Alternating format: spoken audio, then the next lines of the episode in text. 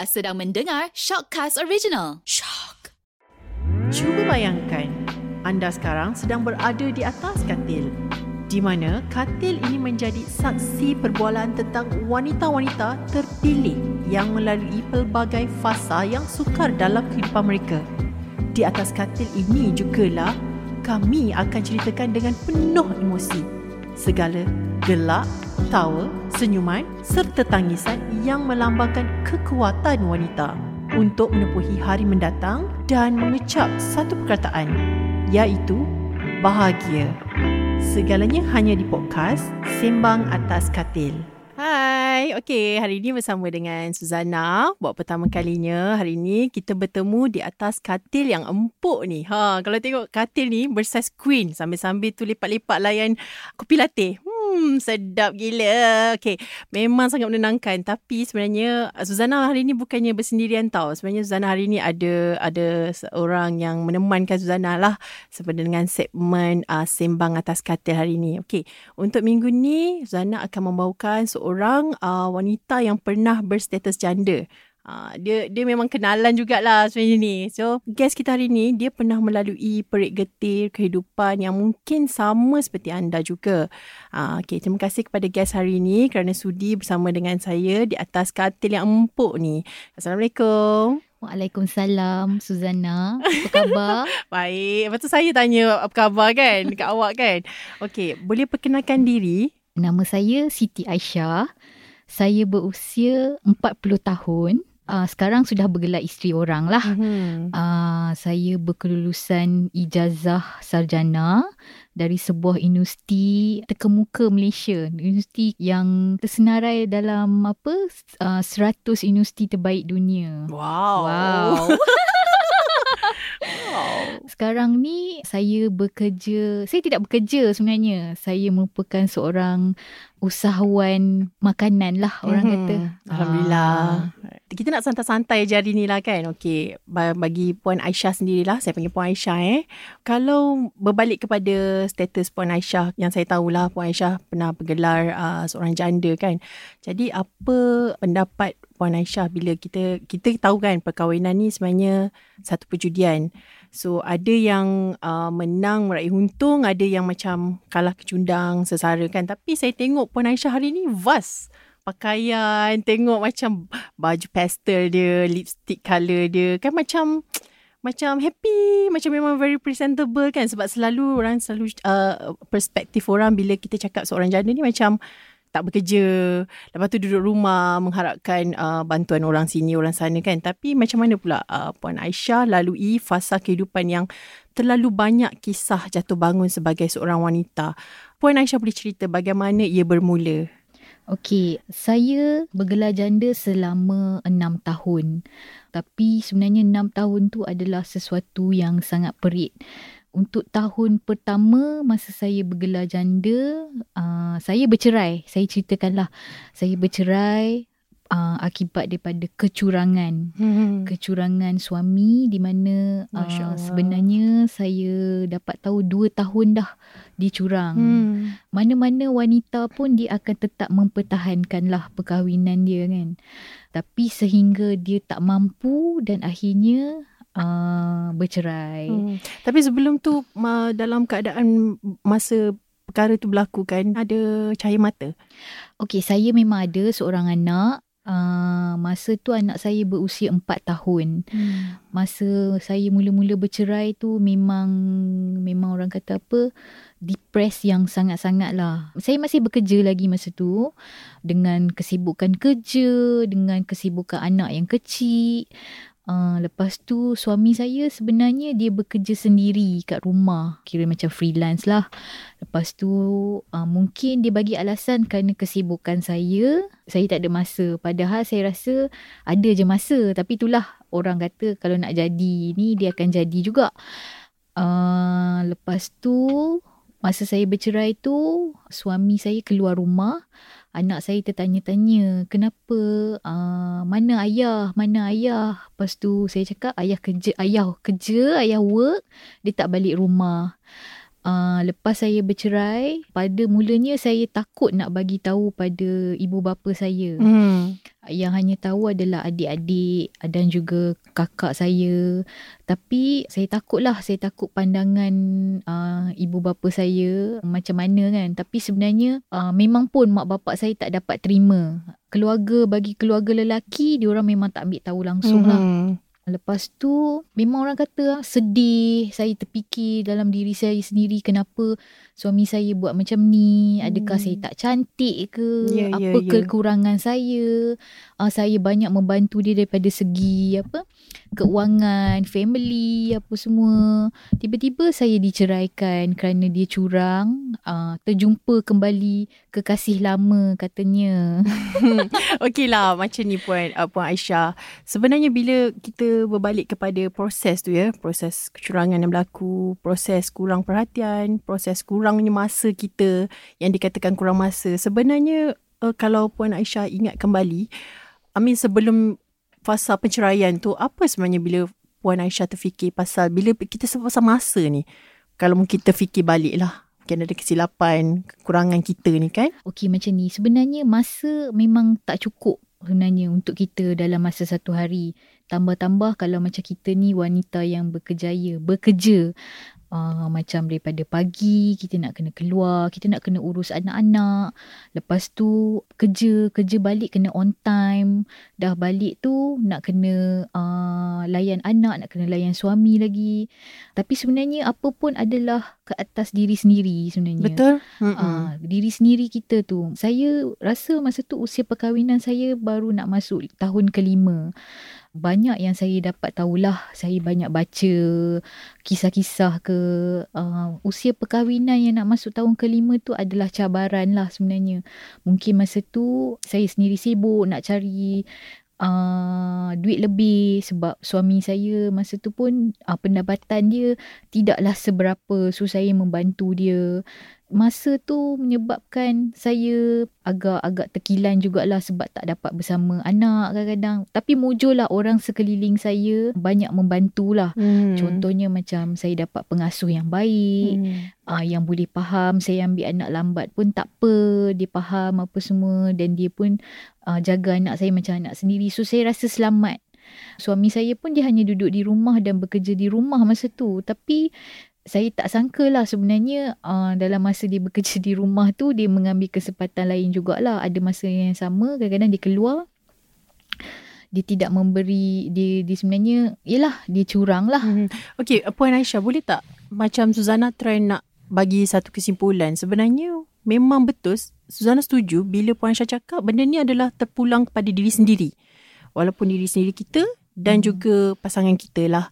So jika itu yang pilihan dia itulah pilihan dia. Sebab setiap masalah ni sebenarnya sentiasa ada jalan penyelesaian kan? Tapi kalau kita memilih itulah jalannya itulah jalannya. Sebenarnya um, kita pun fikir balik uh, jodoh tu semua di tangan uh, Tuhan kan? Uh, jadi um, saya nak tanya puan Aisyah di mana stigma masyarakat umumnya merasakan janda adalah pembuat masalah So mereka ni adalah golongan yang menggatal. So bila kita ni pegang serta janda kan, orang kata kita ni gatal lah, nak menumpang kasih suami orang dan lain-lain pandangan negatif yang dilemparkan.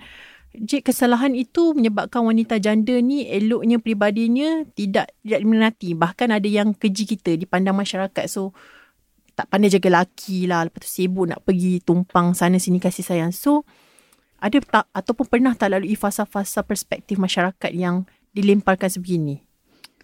Sebenarnya uh, Suzana dalam kehidupan uh, bila an, seorang wanita tu dia bergelar janda sebenarnya bukan masyarakat je ada ahli keluarga juga yang memandang hmm. serong masyarakat of course lah tapi sekarang ni kebanyakan masyarakat dia dah mula faham yeah. uh, status janda tu macam mana tapi tak semua orang macam saya kata berbalik pada tadi adalah terhadap diri sendirilah. Mm-hmm. Okey, sepanjang enam tahun uh, saya terpaksa bangkit sendiri selepas kekecewaan.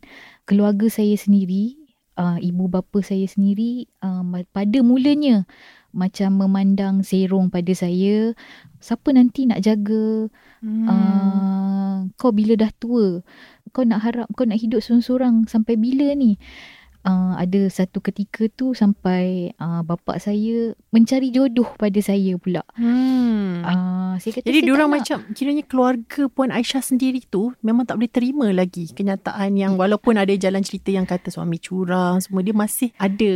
Uh, but kadang-kadang orang tua ni dia tak faham Hmm. uh, ke, ke, macam mana kita punya mempertahankan uh, rumah tangga kita. Mm-mm. Macam dia pernah tiba-tiba dia mencari jodoh sendiri pada saya. Saya cakap saya tak nak. Kenapa nak perlu nak cari jodoh pada saya sendiri sebab uh, dia orang kata dulu orang tua tu boleh orang kata mempertemukan jodoh. Hmm. Kenapa sekarang dah tak boleh? Kita bercinta uh, sendiri akhirnya bercerai.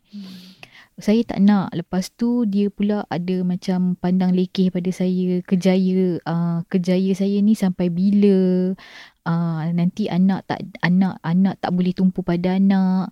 Uh, dia orang nak jaga anak saya. Saya cakap tak apa. Walau macam mana pun saya tetap dengan anak saya. Sebab masa tu kekuatan diri adalah untuk anak. Hmm. Okey. Ja- Jadi Puan Aisyah uh, rasa apa yang ibu bapa tindakan ibu bapa pada masa itu adalah adakah itu satu trauma besar Of course. bagi Puan Aisyah? Of course, diorang uh, setiap kali saya balik raya, diorang tak bagi tahu pada macam jiran-jiran kampung, apa ni saudara mara Yelah, yang saya dah bercerai. Ah, yelah. Tapi padahal saya tak malu hmm. untuk bercerita. Kata saya memang dah bercerai. Kenapa saya nak malu? Sedangkan Hmm. itu kehidupan saya. Saya masih ingat lagi lah pesan bapa saya. Kalau nak kahwin lagi sekali, jangan buat dekat sini. Jangan buat dekat kampung. Ah, sampai macam tu sekali. Ah, Masya Allah. sekali. Okey, berbalik Aduh. pada persepsi masyarakat Hmm. lah. Okey, sebenarnya sebagai seorang wanita, uh, saya selepas bercerai tu, setahun tu saya boleh tahan lagi lah. Lepas tu saya rasa sunyi. Hmm. Yelah, uh, kita tak uh, kita dah pernah berkahwin, kita dah pernah bercinta. Jadi kita nak ada ras nak ada pasangan untuk bersama kita. Hmm. So masa tu saya mencari balik. Tipulah tipu kalau macam orang kata tak nak mencari pasangan kan. Hmm, betul. So saya mencari balik pasangan. Tapi kali ni saya nak tengok. Orang kata saya nak bukanlah orang kata nak enjoy life. Saya nak tengok uh, lelaki-lelaki di luar sana ni macam mana penerimaan saya. Uh, Mhm. Dan yang paling penting lelaki yang nak menerima saya ni mesti menerima anak saya. Hmm. Uh, Jadi masa masa cerita pasal anak ni kan, masa proses dah habis uh, Gilah dah berpisah ni, penjagaan anak tu macam mana? Adakah bergili-gili ataupun Puan Aisyah ambil sepenuhnya untuk penjagaan anak ataupun masih kena pergi rumah bekas suami untuk jumpa dengan dia? Penjagaan anak masa tu kalau saya kerja masa tu saya ada uh, pengasuh lah. Ha. Uh, tapi suami saya pun kadang-kadang kalau dia rasa dia nak ambil anak saya bagi je saya tak ada masalah dan saya keep bagi tahu anak saya masa tu walaupun dia dah uh, dia dah 4 tahun ma- lama-lama dah bapak dia tak balik so saya terpaksa bagi tahu dengan dia terus terang uh, mama dengan papa dah tak bersama Hmm. berpisah. Jadi tak boleh duduk sama-sama dah sebab Hmm. papa dah tak sayang mama. Uh, so dia daripada kecil dia faham sehinggalah Hmm. sekarang dia dah berusia 11 tahun uh, dia faham benda tu. Jadi kalau di, anak tu sekarang dia dah usia 11 tahun, pers, dia punya uh, uh, pandangan dia, dia masih lagi ada tanya pasal papa tak sayang mama dulu ke ataupun macam mungkin sekarang pun Uh, dah tak ada dah tak ada dah. Uh, dia sangat faham. Sebab ada masa kadang-kadang uh, dia rasa dia nak pergi dekat bapak dia dia akan tanya, dia akan cakap lah boleh tak dia pergi kat bapak dia ke apa? Cakap boleh telefon je tak ada masalah. So dia memang dah memahami. So kepada orang yang bercerai Hmm. jangan kita tipu uh, terus terang pada anak. Sebab budak-budak sekarang ni dah makin bijak. Betul. Ah, Mm-mm. dah makin bijak macam mana cara uh, dah tahu dah apa benda. So dia diorang boleh menilai sendiri. Hmm. Pesan saya janganlah kita menghasut. Jangan Ah, provoke. Ya, jangan Hmm. jangan uh, jangan jumpa bapa, jangan Hmm. jumpa ayah, jangan Unsur jumpa negatif ni. tu jangan ya, ada lah. Ya, betul, jangan, betul. ah, kita kena bagi tahu ke anak kita apa apa yang terjadi ni antara kita dengan pas, bekas pasangan kita. Betul. bukan antara ni. Jangan pisahkan. Jangan burukkan uh, sebab anak-anak ni dia pandai menilai. Bila dia dah besar dia akan menilai sendiri yang mana baik dan yang mana buruk. Mm-hmm. Okey, itu antara pesanan-pesanan dan tips-tips uh, dari Puan Aisyah yang pernah bergelar seorang janda dan mempunyai seorang anak dalam masa enam tahun bergelar janda lah. Jadi uh, seterusnya saya uh, nak tanyalah dalam banyak fa- dalam banyak-banyak fasa kehidupan ketika bergelar seorang janda kan, uh, fasa mana sebenarnya yang paling sukar yang macam kadang-kadang tu Puan Aisyah sendiri rasa give up terus. Yang memang macam awal-awal tadi Puan Aisyah ada cakap pasal depressed kan. So fasa mana selain daripada ibu bapa uh, yang tak boleh terima kita punya uh, keputusan. Ada tak fasa yang mungkin melibatkan emosi ataupun mental Puan Aisyah sendiri? Ada, ada banyak kadang-kadang uh, saat jatuh, uh, hmm. saat bangun. Tapi masa saat jatuh uh, saya adalah masa mula-mula bercerai itulah. Tapi Alhamdulillah saya punya supportive daripada keluarga saya sendiri. Even mak bapak saya dia tak suka saya ni uh, bercerai. Tapi dia orang tetap bagi saya positif. Hmm. Lepas tu adik-beradik dan juga uh, teman-teman rapat lah. Kawan-kawan hmm. rapat yang banyak memberi saya inspirasi. inspirasi. Dan juga saya sendiri berfikir dan saya cekalkan uh, hati. Ya, kuatkan, hmm, hati kuatkan hati kerana anak. Saya rasa ada orang yang lagi teruk daripada hmm. saya. Ada Ta- wanita saya, yang lagi teruk lah daripada saya. Hmm. Tapi macam saya kan uh, Puan Puan Aisyah, saya tertanya hari pertama eh uh, yang jatuhnya talak tu, sebenarnya saya nak tahu sangat. Hari pertama tu kalau kita tengok dalam drama, kita tengok ni bila cakap aku ceraikan kau bila lafaznya talak tu ada yang tergamam, ada yang bunuh diri lah, ada yang ada yang macam sampai dah tak boleh hidup ada yang pergi lari tinggalkan anak-anak so saya nak sangat tahu hari pertama bila puan Aisyah bercerai eh di dia lafaz cerai itu dilafazkan uh, kepada puan Aisyah apa sebenarnya puan Aisyah buat hari pertama itu Okey, sebenarnya saya dah lupakan dah Suzana. Oh. Sebab ia merupakan sebuah kenangan yang cukup-cukup pahit bagi saya. Okay. Tapi hari ini saya uh, Suzana tanya tak apa, saya nak berkongsi juga pada pendengar hmm. yang lain lah. Uh, saya masa hari pertama tu sebenarnya saya bekerja. Uh, saya dah minta apply cuti tapi tak dapat sebab uh, ada satu kes sebab saya berurusan saya bekerja saya kena berurusan dengan company daripada luar negara. Hmm. Uh, bos saya cakap masa tu uh, dia bagi saya half day sebab petang memang kena ada kena attend juga that meeting hmm. pukul 3. Saya cakap okey lah tapi please I nak selesaikan masalah peribadi I yang sangat-sangat ni. So I terpaksa terus terang cakap I nak pergi mahkamah syariah, I hmm. nak bercerai. Hmm. So my boss masa tu dia macam terkejut tapi dia kata tak boleh tak juga apa. Aisyah. Hmm. Uh, you kena datang juga untuk meeting, attend the meeting.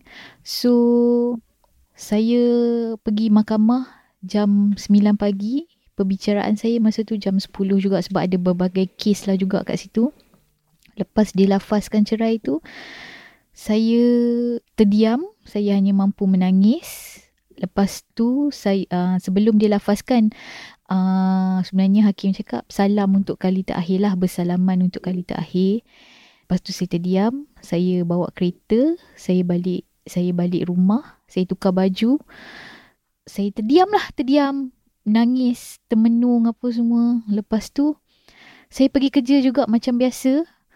Masa tu saya sampai office time lunch lah, tak ada orang kat office. Saya menangis semahu-mahu-mahunya lah. Uh, sampai semua orang tanya kenapa, kenapa. Saya cakap tak ada apa, tak ada apa. Saya tak sihat je. Lepas tu banyaklah yang cakap kenapa tak sihat, kenapa kena datang. Sebab saya cakap ada meeting kan. Lepas tu meeting tu cancel. Mm-hmm. Last minute cancel adalah sebab apa dan saya masa tu pun bos saya pun tengok saya menangis. Saya tak boleh. Saya duduk depan PC ke apa. Saya menangis je. Uh, saya tak boleh fikir dah. Pikiran saya macam macam hilang. Macam alamak.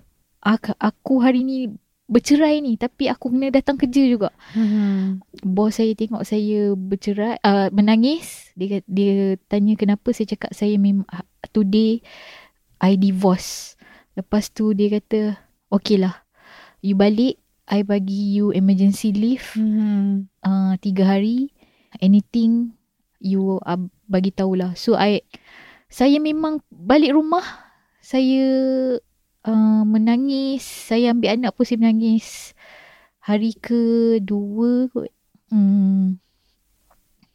Nangis pula. Ah. Hari kedua tisu tak? uh, anak saya cakap masa tu dia berusia 4 tahun.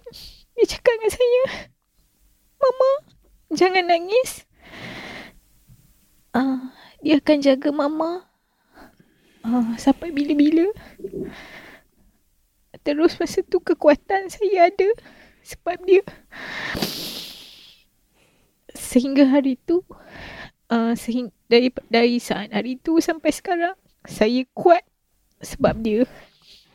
Okay, Alhamdulillah lah anak pun sekarang dah 11 tahun kan. Mm-hmm. Saya uh, Suzana rasa dia memahami lah.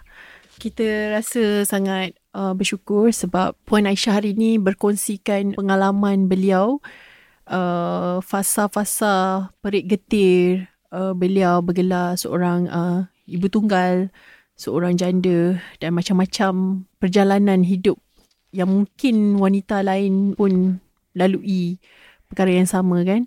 Jadi kalau Puan Aisyah eh, kalau mungkin kita nak patah balik ke kisah silam kita kan, mungkin apa yang Puan Aisyah dalam hidup ni kan, Puan Aisyah rasa Puan Aisyah nak jadi lebih baik dari kisah-kisah yang pernah Puan Aisyah uh, kongsikan sebelum ni dan Puan Aisyah boleh bagi nasihat-nasihat kepada mereka yang mungkin senasib dengan Puan Aisyah lah. Okey, kalaulah nak diputar masa balik, saya rasa saya dah tak nak. Saya uh, gembira dengan apa yang terjadi dalam hidup saya sekarang ni. Hmm. Sebelum Ah. tu sekarang ni Puan Aisyah masih uh, seorang ibu tunggal dan Tak, saya dah uh, saya baru saja berkahwin. Alhamdulillah. Uh, dengan uh, seorang duda juga. Hmm. Uh, saya kenal dia dah dah dua tahun. Hmm. Uh, Alhamdulillah, dialah saya rasa pilihan tepat. Tapi selama enam tahun lah sebelum saya memilih dia, uh, dia dapat menerima anak saya. Saya pun dapat menerima anak dia. Jadi Alhamdulillah kami dah selamat uh, berkahwin selama tiga bulan yang lalu. Alhamdulillah. Uh, Tahniah, tahniah Puan Aisyah. Terima eh. kasih. Ah, Puan Aisyah kembali senyum eh. Bersinar saya lihat. Tak apa, saya faham. eh. Cinta itu rahsia Allah ya, kan. Ya, betul. Um, saya cuma nak nak nak bagi tahu pada orang, pada wanita-wanita lah sebenarnya yang di luar sana. Kita kena sentiasa berfikiran positif. Dan yang paling penting nasihat saya, kita kena ada duit. Walau macam mana kita tidak bekerja sekalipun, kita kena cari duit untuk diri kita. Sebab kita tak tahu suami ni sebenarnya hanya pinjaman. Besar macam manalah mak bapak kita kan. Uh, kita pun rasa macam satu hari nanti diorang pun akan pergi meninggalkan kita. Sama ada uh, hidup atau mati. Macam itulah juga dengan suami. Suami ni hanya pinjaman juga daripada Tuhan. Sama juga dengan anak, apa semua. Semua pinjaman daripada Tuhan sebenarnya untuk kita. Jadi kita tak nak dipandang lemah. So Hmm. kita ni kena ada duit Jadi walaupun kesimpulannya Puan Aisyah cuba sampaikan wanita perlu berdiri di tapak kaki sendiri kan. ya betul. Hmm. Ha, orang kata uh, kena ada duit, kena ada kejaya baru kita dipandang mulia. Hmm. Kalau kita tak ada ni semua, kita akan dihina. Hmm. Kalaulah kata suami kita tu bukanlah bercerai hidup Mhm. sekalipun, kalau bercerai mati. Kalau kita dapat uh, keluarga mertua ataupun saudara mara yang belah laki yang baik, yang faham ilmu agama, Hmm. uh, dia takkan ambil tahu pun pasal uh, Hmm. ke apa ni harta suami kita harta suami kita ke apa ke ni kadang-kadang dia berebut sekali. Hmm. Kita Banyak ni berlaku tak tahu ya, apa. ha-ha. Ah, ah, sekarang ni banyak benda yang berlaku. Jadi nasihat saya sebenarnya kita sendiri kena sentiasa berfikiran positif. Hmm. Jangan mudah mengalah sebenarnya. Jangan mudah mengalah. Hmm. Fikir ada orang yang lebih buruk daripada kita, lebih, Lebih teruk, lebih teruk. lebih Ha. seksa dari hidup kita. dari hidup kita. Okay, macam uh, begitulah uh, serba sebi nasihat yang uh, Puan Aisyah kongsikan cuma untuk penutup segmen kita sembang atas katil pada hari ini bersama dengan saya Suzana ramai yang menilai eh, kita cerita pasal kebahagiaan lah eh, sebab ada orang kebahagiaan ni sangat subjektif ada orang dia duduk dekat dalam rumah yang usang. Kalau kita tengok pun itu merupakan satu kebahagiaan. Ada orang yang perlukan kereta yang besar rumah yang besar. So macam mana kebahagiaan yang memberi erti besar kepada Puan Aisyah sendiri? Kebahagiaan bermula daripada diri kita sendiri sebenarnya. Uh, apa pun dia berbolak balik ke dia apa pun dia adalah daripada uh, diri kita sendiri. Kalau kita ni sentiasa berfikiran positif, uh, sentiasa kuat, mempunyai keluarga dan rakan-rakan yang sentiasa positif. Kita jauhilah orang yang negatif sebenarnya. Bahagia tipulah orang cakap kalau tak ada duit tak boleh bahagia. Itu pun penting juga sebenarnya dalam kehidupan sekarang. Hmm. Jadi kebahagiaan sebenarnya bermacam-macam uh, aspek. Hmm dan bermacam-macam segi. Kita kena ingat ada orang lain yang lagi susah daripada kita dan bagi orang Islam Allah SWT tu dah aturkan sebuah kehidupan yang baik. Kita harus menerima ada hikmah kenapa terjadinya penceraian, kenapa dia aturkan hidup kita macam ni. Hmm. Perkahwinan bukanlah matlamat, ia hanya alat menuju matlamat. Matlamat kita Allah gunakanlah perkahwinan untuk mendapat redha Allah. Yang penting adalah diri kita. Diri kita sendiri. Diri kita sendiri. Uh, begitulah sebenarnya pelbagai pengalaman yang berharga dari uh, tetamu kita hari ini. Puan Aisyah, saya ucapkan terima kasih banyak-banyak sebab sudi berkongsi cerita-cerita sebagai seorang ibu tunggal, sebagai seorang uh, wanita bergelar janda dan juga melalui fasa-fasa yang perit kebahagiaan terpulang kepada diri sendiri. Setiap kesusahan ataupun orang kata ups and down dalam life ni lah kan, pasti ada bersebab, pasti ada hikmahnya. Things happen for a reason lah. Jadi uh, kita sambung lagi um, untuk topik-topik yang lebih menarik bersama dengan uh, saya, Suzana, di dalam uh, segmen uh, Sembang Atas Katil. Sejuk dah hari ni. Puan Aisyah, jemput minum ya Puan Aisyah. Okey, terima kasih Suzana. Bau dia sedap lah kopi latte hmm. ni. Terima kasih. Terima kasih Puan Aisyah.